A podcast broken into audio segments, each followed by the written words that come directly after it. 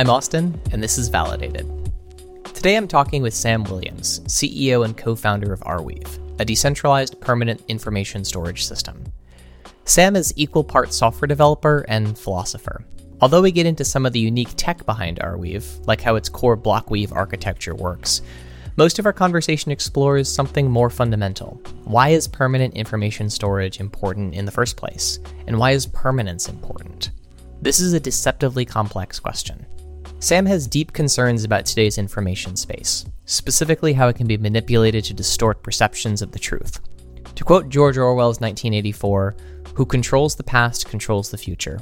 Who controls the present controls the past. I know this sounds like a sophomore seminar, but stick with me. As we know, authoritarian regimes and misinformation campaigns are not the stuff of fiction. They exist in the here and now. Sam is hopeful that censorship resistant, immutable storage systems like Arweave can play a part in making the truth, or more accurately, an objective record, more accessible forever. Currently, Arweave has user curated archives documenting the Russia Ukrainian conflict, China's zero COVID policy, the 2022 crypto crash, and more, all of which offer permanent, high def glimpses into these events as they were unfolding by the people who witnessed them. Let's jump in. Sam, welcome to Validated. Thanks so much for having me on. Yeah, really excited to have you here with us today. So, I want to talk about the role of decentralized storage, the concepts behind it. Um, but before we kind of get into that, you know, Arweave is a decentralized permanent storage system. What exactly does that mean, and how does the system work? so, Arweave is essentially an experiment, fundamentally, in building the world's first, we think, truly permanent collective memory for humanity.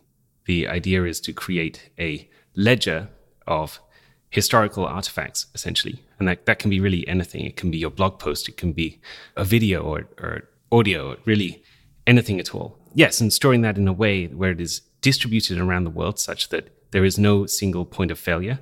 And then backing that up economically with an endowment based structure. So essentially, what we do is when you put a piece of data into Arweave, you pay for the storage of that piece of data for 200 years at the present price. So the cost of storage declines, that 200 years extends out. And sort of strange mechanic, but if the cost of storage declines at a rate higher than half a percent per year, you actually end up with more storage purchasing power at the end of that year than you had at the beginning. Yeah, so it's essentially an endowment sort of backed by the deflationary effect of technology. And so with this system, we, yeah, we've built a, a mechanism where you can store data perpetually all around the world in such a fashion that's never forgotten. It's really building actually on the uh, the first ever use of a blockchain, funnily enough, which Satoshi in the first block of Bitcoin embedded a headline from the Times in the UK. I think it was Chancellor on brink of second bank bailout, which is sort of fitting. but what they were trying to do with that was to show and sort of timestamp a piece of information in such a fashion that it could never be changed in the future. We thought that was a really powerful part of blockchains. But when we started, you know, no one was looking at how do we scale that up to, to fit arbitrary amounts of data inside. So that's essentially what we did with Arweave. And now inside the system, there's about 450 million pieces of information uh, spread all across the world, available in people's web browsers. Everything from text to video to audio to even full decentralized web applications. So something that we realized later about the system is that when you have permanent information storage, you also have permanent application storage.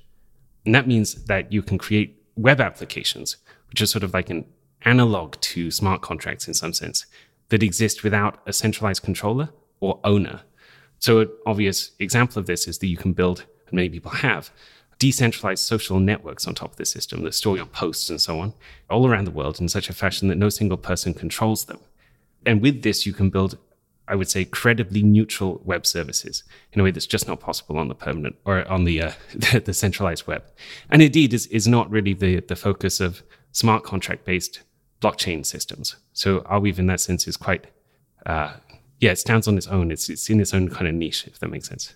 Yeah, there's two interesting parallels I'm thinking of here. One of them is the you know the concept of Moore's law. I think folks are very familiar with, right? Computational power roughly doubles every 18 months. And so, uh, you know, most people think about that as an acceleration of what's possible, but it's equally valid to look at that as a cost reduction curve.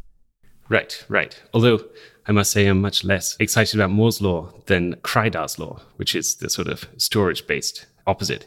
Could you just define Kryder's law for us? yeah, sorry. So Kreidar was, uh, I think he was like the CEO of Seagate or something like this. He essentially made some assertions about the, the speed at which hard drive costs would decline, and particularly not hard drive costs, but hard drive storage costs. So the gigabyte cost per hour. What's the function of the time component there? I, I think I think most people would think about it and say like, oh, the cost per storing a gigabyte is decreasing, but there's there's a time in there. You mentioned gig, the cost of storing for an hour. What is the what is that time coefficient? Right. So so an important part of this is to work out what the gigabyte hour cost is because when you have a hard drive, it has a certain price, it has a certain capacity, and critically, it has a certain drive life, right?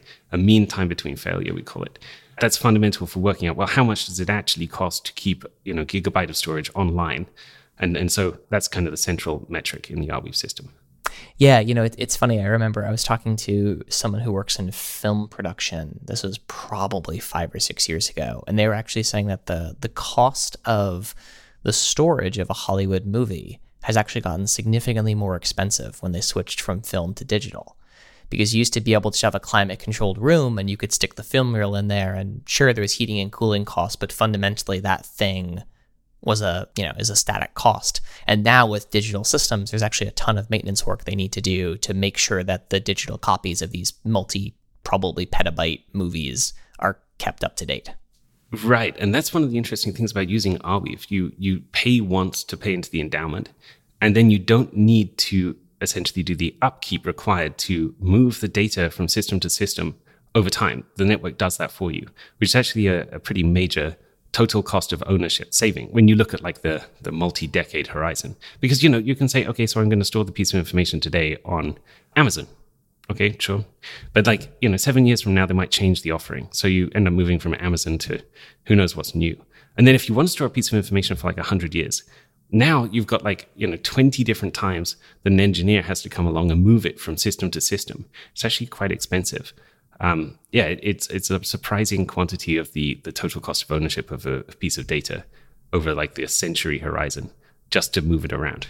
And Arweave is like a, a protocolization of that system for you, so you don't have to worry about it. It just happens, and we incentivize miners to contribute storage at the lowest achievable cost in the same way that you essentially do with Bitcoin. What Bitcoin is fundamentally doing as a mechanism is maximizing the number of SHA-256 hashes you can do for a certain cost, for a certain like uh, expenditure, essentially, in terms of block reward. But with Arweave, we've changed that SHA-256 hashing, which is arguably not very useful for useful storage of people's data. So the origin of Arweave, there's a lot of tough problems in blockchain and computer science to to look at solving. Uh, what on like a philosophical level spoke to you about this particular problem of, of permanent storage? Yeah, so the project got started, started thinking about it in, I guess, early 2017, which was just after the election of Trump in the US and also after a couple of, um, let's say, destabilizing geopolitical events around the world. And I'd always been fascinated, I suppose, by the, by the works of George Orwell and, and a few others. And I'd been sort of watching this, I would say, technological dystopia slowly emerging around us and and also and also the the opposite of that you know this promise that the internet had of producing a freer society and so so there was these strange strands going in parallel and he wasn't really sure which way the world would go and I, I still frankly think that that's the case today uh, and so so I was looking at the the destabilization of things and I was thinking about how authoritarian regimes get started. I was reading some books about how that happened in the Soviet Union, also in Nazi Germany, and in um, North Korea as well. And, and, and so I, I got a, broad sense that, that what needs to happen is that you need to, at some point, as an authoritarian regime, gain control over the information space. You need to gain a total grip on the information that people have access to. And part of that is changing the way that they think about the past. Yeah. Because George Orwell nicely outlined this, right? He said, person that controls the present controls the past, person that controls the past controls the future. And, and the whole idea there is, well, if you can change the way people think about the past, and that is a consequence of the information they have access to, then you can uh, change the way they act in the future. You change their sort of frame of reference of understanding the world around them, which makes them act differently. And so I've been watching blockchain since very early on, like 2010, 2011, I think. Uh, although I, I, I, frankly didn't think much of it. I wasn't, you know, I thought it was like magic internet money, right? But but I saw that, that there was that thing there, and that's pretty interesting. This globally replicated ledger that can't ever be changed and is cryptographically verifiable. It's actually a pretty powerful idea. And I, am sort of fond of this philosophy that says that in life you should find the single small problem you're capable of solving, and then you should set yourself to doing that. And then if everybody were to do that, then we would actually solve all of the big problems pretty quickly.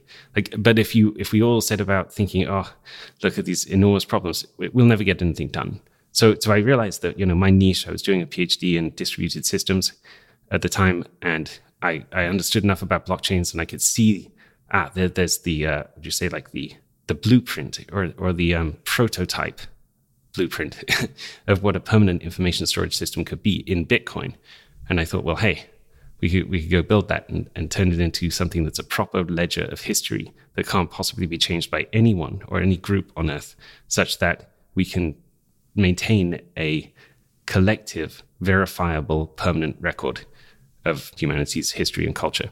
I love this this topic because you know there, there's all these allegories throughout history of a of a desire to collect all of the world's important information. And i, I want to come back to that word important later because i think that that really is the crux of a lot of this. Um, but you, you look at something like obviously the, the library of alexandria or you even look in fiction and you know the asimov foundation series is you know a, an initial major plot point of that is building an archive of all of human knowledge. So when the inevitable fall of of this, you know, science fiction civilization happens, they'll be able to restart again.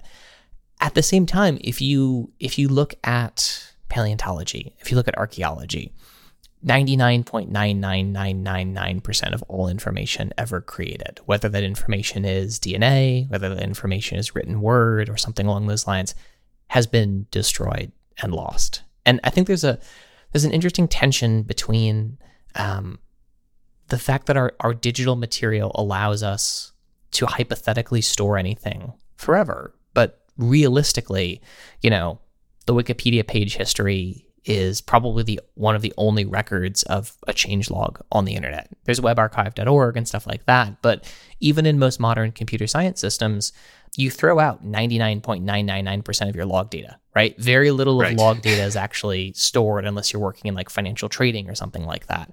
How do you think about how in, in its in its end state how a protocol like Arweave conceives of important data? Well, fortunately the protocol doesn't have to.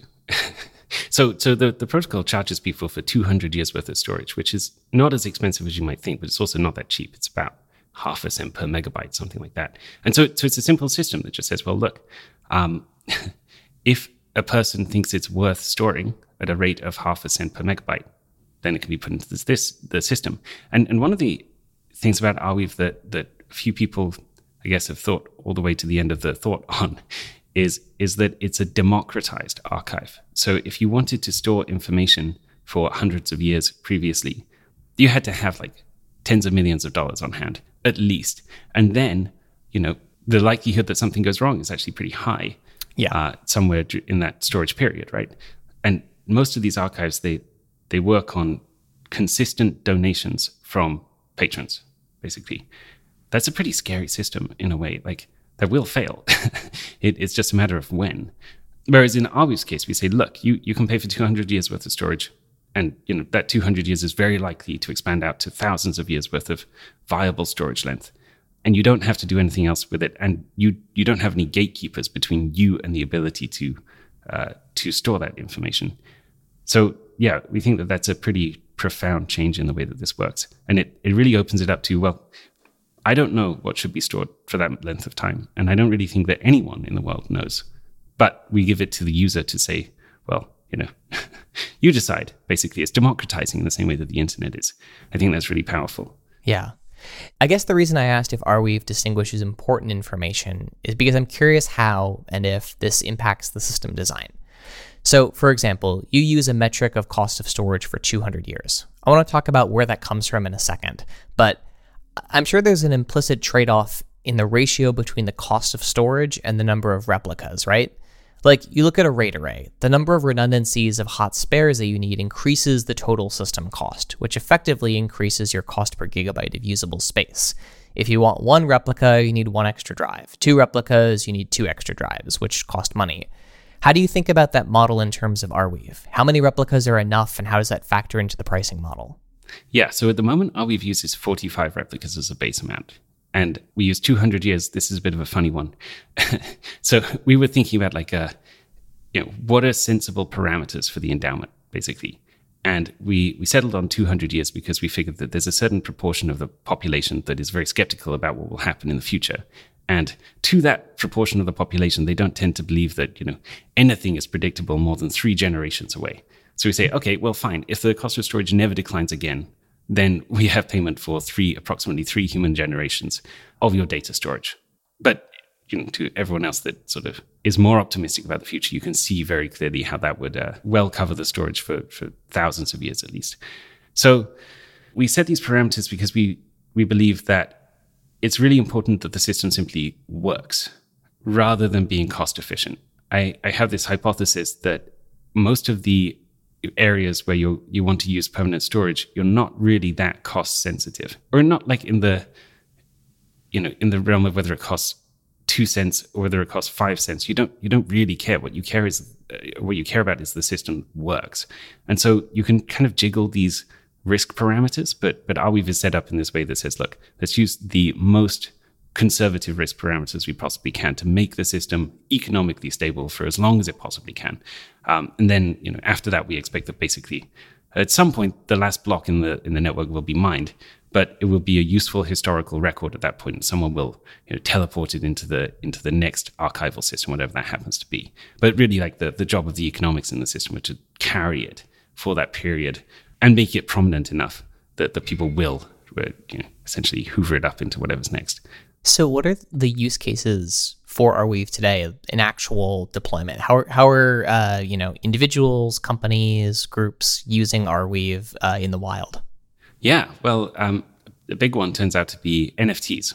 At least during that boom, it was a, it was huge use of the system. It was it was the majority for a while, and that that makes sense, right? Because if you have digital assets that you're going to trade on, you need to make sure that that uh, data doesn't disappear. It's it's a nightmare. You buy a you know hundred thousand dollar JPEG, and then the worst thing that can possibly happen is the JPEG is gone. it's a it's a real disaster waiting to happen. Yeah, this is the old the old problem of like a lot of the first generation NFTs. Their media URL was just a link to Amazon Web Services. right, right, right, right. Exactly. So so Arweave was used in in I think in Solana sixty or seventy percent of the NFTs that are minted. Same in in other chains.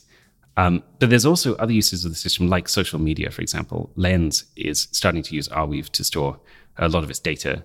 Um, same with a bunch of other systems. Meta uses Arweave to store their NFT data as well. It's oh, really? Kind of a yeah, yeah. We we see a big growth in usage around um, decentralized social media, one way or another, and that's that's pretty exciting to us because what got us into this in the first place was fundamentally allowing people the right to or guaranteeing people the right to free speech in cyberspace and to be remembered, to have their you know artifacts, whatever it is that they think is important to be remembered over time. And social media is how people communicate on the internet today. And so we see you know a lot of use in that area, and that that is buoying to the team, I would say. Like um, Mirror, for example, uses you know, all of the crypto blog posts of the last two years are stored on Arweave, and it's kind of amazing history actually. Yeah, are you seeing use cases that are sort of more overtly social or have a more overt political bent to them? Like NFT storage is obviously a great use case, but it doesn't speak as much to that sort of memory hole problem you were describing. Right, right. yeah, I must say it was quite it was quite a strange thing when people started using the system for that. I, it wasn't what I'd anticipated to begin with, but you know, it makes sense. And it, and it was actually a great sort of uh, forcing function to to make sure that the system scales. So the architecture of how we've scaled since about version 2.0, which was released two and a half years ago. And when I say scales, I mean it, it scales without limit arbitrarily, horizontally. But of course, the technical implementations have to actually get up to speed. yes. and so when the, um, the NFT boom on Solana happened in like September 2020, I guess it was. It was 20, 2021. 2021, yeah. Yes. Gosh time flies. so, yeah, when that happened, we saw a huge growth in usage of bundling systems on the network, which is essentially yeah. how we get around the kind of scaling the double spend problem, right? So essentially, what you would do is you would top up um, some tokens with a bundler, and then the bundler takes data from all of these other users and it settles it as a single base layer transaction. And because it's permanent storage, we can do this in like a hyper scalable way, which actually we think we're very lucky in the sense that we have a, uh, a, a problem in the blockchain space that you can create a scalable solution to in a in a way where you don't have to make too many, would you say, too many major compromises, which which is not really the case on the compute side. But but anyway, so so we had this this growth in NFT usage, and that really forced the infrastructure to improve. And then, you know, it was just five months later that there was this massive push in the Arweave ecosystem to archive records, mostly social media, but other sources as well, uh, from the start of the Russia Ukraine war.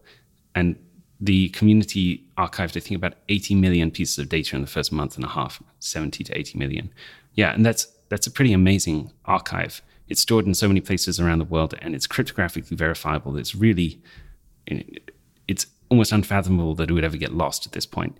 And it has huge amounts of information, probably evidence of war crimes. And certainly, it's it's now a sort of event in history that was cataloged in high def and won't be forgotten.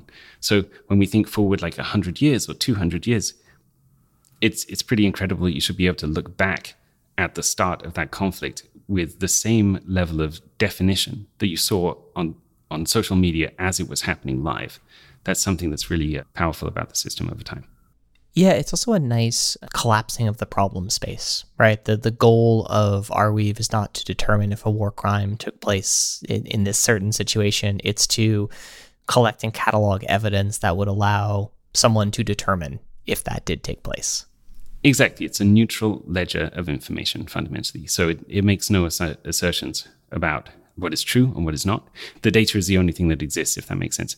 They are ledger entries, which means that you have the piece of data, but you also have who put it there, what was the time that they put it there, and these arbitrary tags associated with it, where they can add all sorts of other metadata that's you know useful for working out whether it's true or not in the future. It's it's more like Arweave is an open data lake so, so for a start, what that enables is composable data. You can recall all of these archived pieces of information, whether they be NFTs or whether they be tweets about what happened in Ukraine, into any user interface you want. And this is permissionless. You can just pull the data and and remix it essentially. But one of the things you can do on top of that is start contracts atomically on top of the data itself. So you have the piece of data, it has an identifier, and then inside that piece of data, it can have a contract. And one of the things that Permafacts, a, a project in the Arweave ecosystem, is doing is taking this and saying, okay, can we make truthiness markets on top of the data itself? So you can upload the piece of data and you can say, hey, here's what I'm seeing in the world. Here's an assertion about what is happening. Is it true? And then people can interact with that in an economic fashion in a sort of derivation of a um, prediction market, essentially, to, to give the viewers. So for a start, the person that takes part, of course, they make money if they're correct, but it also gives the users of the system uh, sort of richer information about what does the crowd believe about the truthiness of this piece of data. It's interesting because this was one of the original, if you go back to like 2017, 18, people were really, really big on token curated registries as a way of potentially addressing this. The idea of a token curated registry was you know, there'd be a whole bunch of entries in a database somewhere, and you could basically attach your tokens to either things you'd like to see happen or things you like to think are true, or it was basically a system of voting on what was and what wasn't. I think this is really interesting in context of the Russia-Ukraine war because, of course, there's a massive uh, disinformation campaign going on by Russia to limit the kind of access to information, but also just to create false narratives around what what actually is occurring there. And you know, the, the Ukrainian side is uh, producing propaganda as well, not disinformation as much, but you know, they they have a very excellent video editing team that's producing a lot of materials there. How how do you think about the um, the citizen journalism trend? Is very very much a mixed bag right? And and part of the way disinformation campaigns have been so successful is because they're able to take advantage of these social graphs that we have that sort of fake a version of truth. And I'm, I'm curious how a project that involves, for lack of a better term, voting or predicting on the validity of a piece of media, that, that also seems ripe for some form of manipulation. How, how are you thinking about problems like that?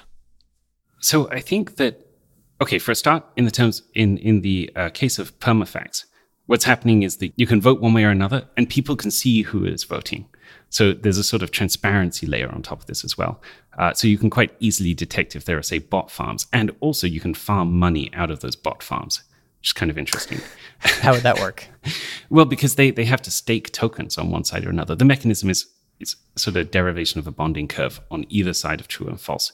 But right, basically, okay. you can if you have some tokens on that side and they buy in, then you can sell your tokens for their liquidity. So, so there are you know certain mechanisms that that make that let's say disincentivized, as well as on top of that, you can just analyze the social graph and you can very easily see yourself. Well, and you can build systems that that highlight what might be a bot farm or not. But but I think that to the general point of citizen journalism, I personally believe that this is one of the most important and most powerful changes to society that's happened for probably since the invention of the printing press. I believe that essentially what the internet started to enable was something closer to peer to peer communication at distance. And then that really sort of hatched into, we saw the, you know, so there was like forums and stuff like this, but it was quite niche. And then that hatched into something uh, bigger with social media and particularly Twitter, which was, you know, an attempt to build fundamentally peer to peer communication at distance, which is you, you got to think about how how does the information architecture of the world work, right? Before that, it was basically if you had control or power over the machinery fundamentally that pushed information to large groups of people, you could control the way that they thought about the world. And with peer-to-peer media, that started to shift. You know, there's this invention of, of the retweet in, in Twitter, which is so so underrated, it's incredible. It's this idea that I can lend my voice to an idea, right? So you can have a crowd of people completely horizontally sort of scaled, if you will, and they can not not like uh, cleanly, but they but they can come to consensus, broad, rough consensus about information about the world, like what is true, just by lending their voices to things instead of everyone shouting individually, which is a system that just doesn't work. I think that that is an unbelievably powerful change in the way that the world works. And I think that there are, don't get me wrong, it's not like the crowd never gets things wrong. And, and, and of course, we've seen, look, like the platforms themselves. It, it turns out that Twitter was not peer to peer, it was peer to peer asterisks, uh, apart from if you own the platform. So, so there are obviously problems, and, and that's what the decentralization of social media is coming for. But I think that you really have to look at what the old system was like. It's like, okay, so sure, there were, you know, there were problems with the new system, but ultimately, if you look at the, the record of centralized broadcast media over time, you see it. It's, it's staggeringly bad. So let's think back to the last major theater war, 2003, Iraq. Well, the, the, the broadcast media in the West uniformly told everyone that that was because of uh, weapons of mass destruction that fundamentally did not exist the Gulf of Tonkin incident. What actually happened there? Well, it's absolutely not what you read on the front page of the New York Times. That's for sure. Oh, and then, you know, uh, the start of World War II, what was on the front page of the New York Times the day after Germany invaded Poland?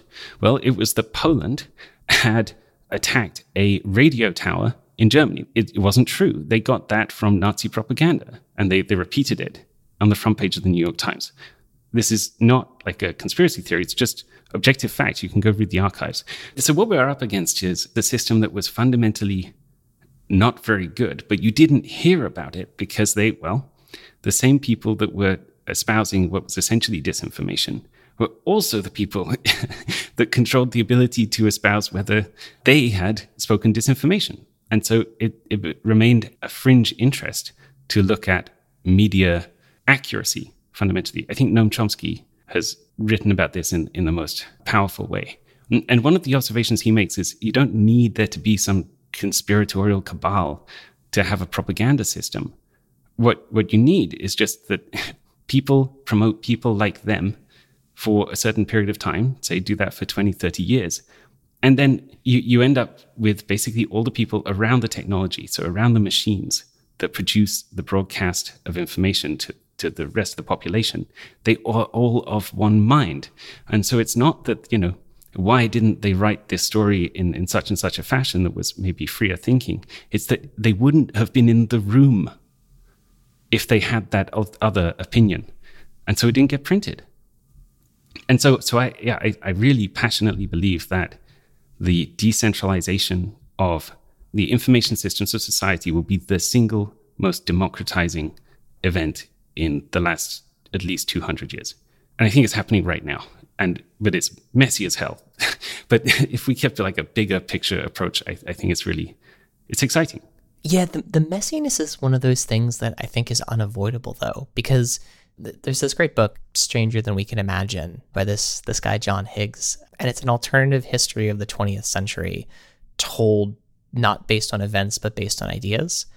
And one of the really interesting pieces there is the collapsing of the sense of reality. Interesting. And this is like very closely tied to discoveries in physics and mathematics, but also the the machines of war, and that the the idea that there is an objective truth pretty much stops existing by the time you get to the Vietnam War in in most of Western society, and that like this starts in World War One, it goes through World War Two, but we we can never know enough to know what happened, and I, I think the the the place we're in in an info like truly objectively know what happened, but the place we're in right now as a as a culture of information is everyone's just given up on trying to know what happened. But like this is this is how these disinformation campaigns are so effective at sowing doubt is that they take advantage of that fact that there will always be counterpoints to every point and that the the the larger scope of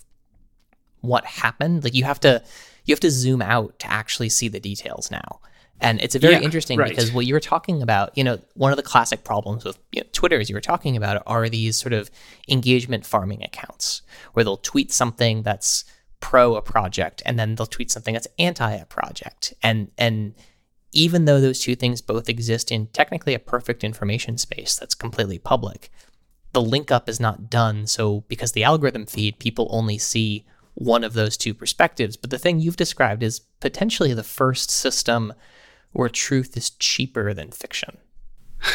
Interesting. Yeah, I mean, I see that that what we want to do with the data is decorate it with as much sort of useful metadata as we possibly can that helps people decide whether it is true or not.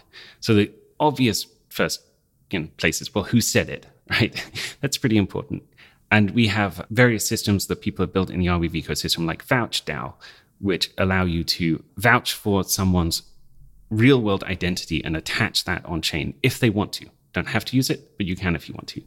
Uh, and so, so there are lots of systems like this, and there's Permafacts which can be attached to any piece of data on the network.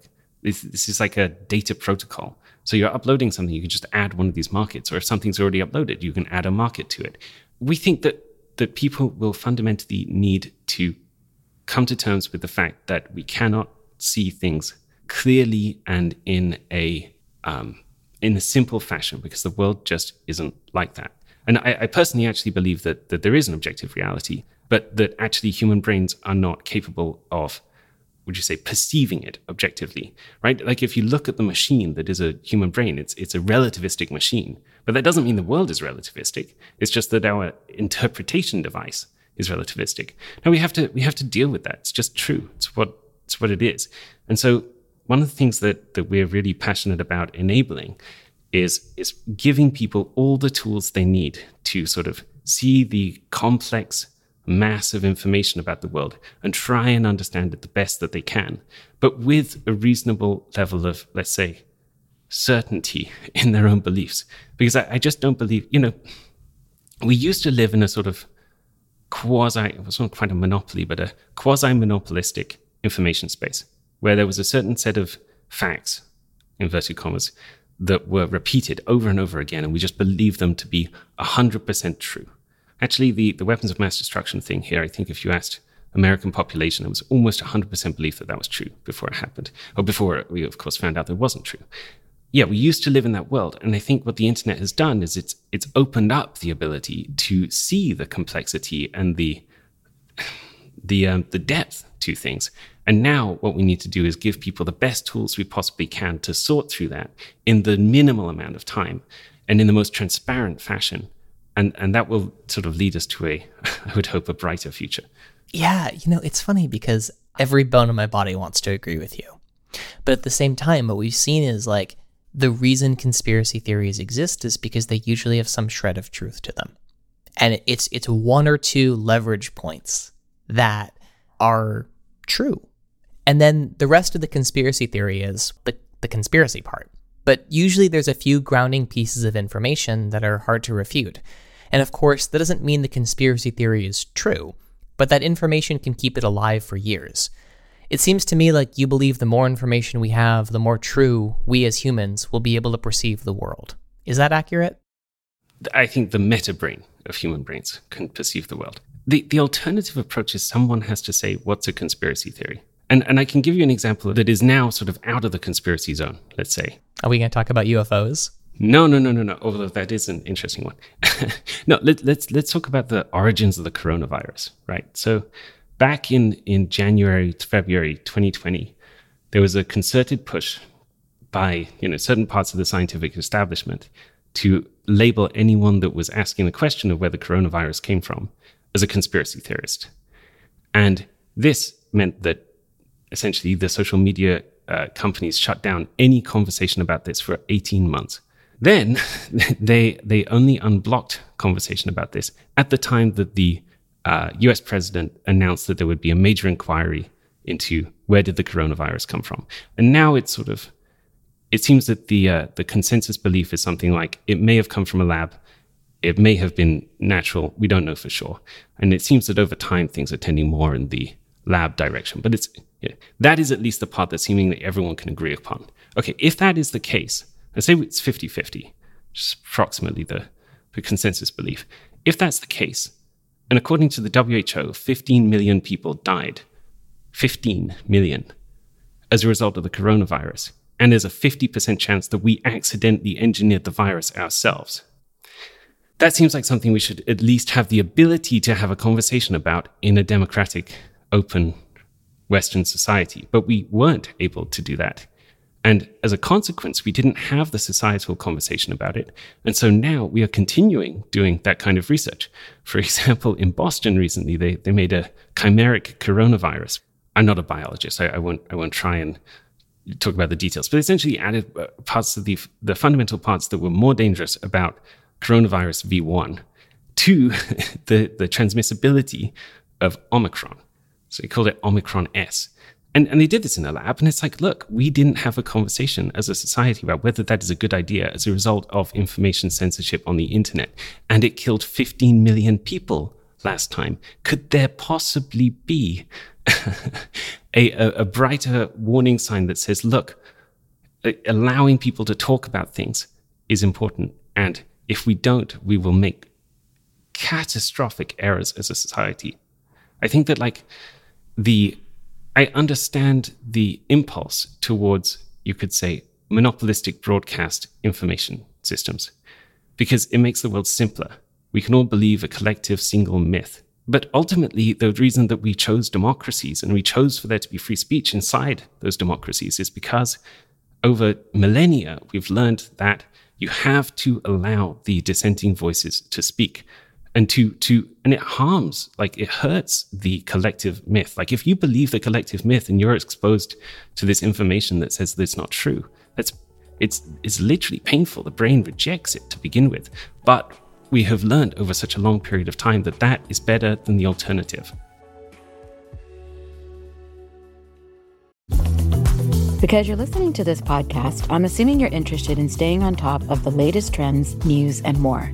So I want to tell you about another show. It's called Web3 with A16Z Crypto, but it's really about the future of the internet, future of creators, future of business, future of the way we work and live. It's for anyone seeking to understand the latest tech trends direct from experts with high insights per minute, given your time and attention are so valuable. Follow Web3 with A16Z in your podcast app now.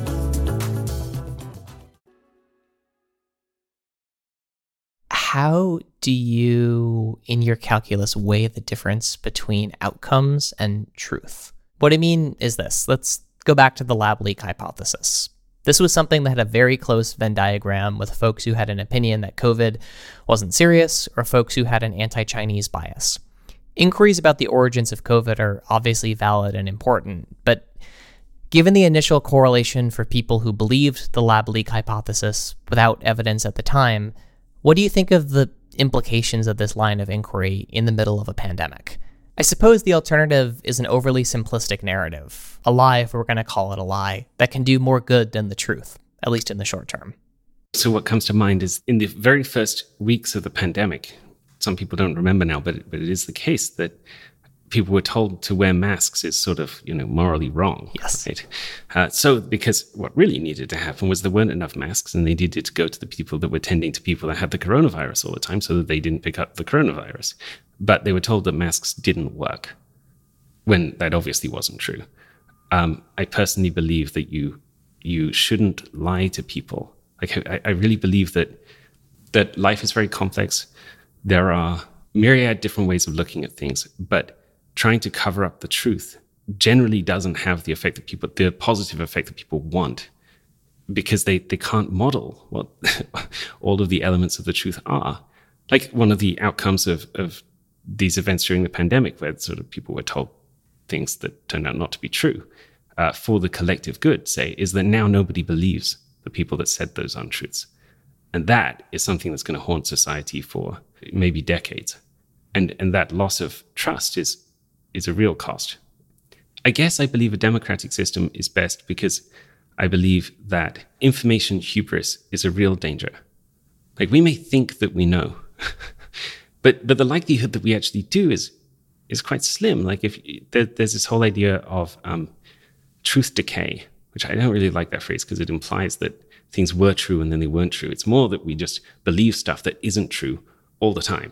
And I think that, well, in democracies, essentially the whole principle of the idea is we say, okay, well, yeah, it's really, really hard for humans to know the truth. So instead of having a cabal of people that do know the truth, uh, that choose everything for everyone else, we delegate the decision making to the group. Even if the group uh, may get things wrong sometimes, it's still better than the alternative. And to some extent, they at least live and die by their own mistakes then rather than the mistakes of other people, which is a sort of basic form of respect, I think. So, going back to some of the underlying technology that powers Arweave, Arweave is technically not a blockchain, it's a blockweave. Tell us a little bit about how blockweaves work and how they're different from traditional blockchains. Like, what can you do on Arweave that you can't do on Ethereum or Bitcoin or Solana? Yeah, so essentially, Arweave is built such that you loop old pieces of information in the network into the production of new blocks. And this forces miners essentially to make replicas of that old information. And through fairly complicated mechanisms, we can prove that as you uh, make more replicas of the data, you replicate more information, you are more likely to mine a new block. And so essentially, we move all of that proof of work to useful proof of storage of information and accessibility of that information, which is really the core of the system. You talked a bit about the endowment model for Arweave. The endowment's really interesting to me because when you're trying to build stuff for a 100 year time horizon or 200 year time horizon in your case, there's a lot of economic assumptions that go into that.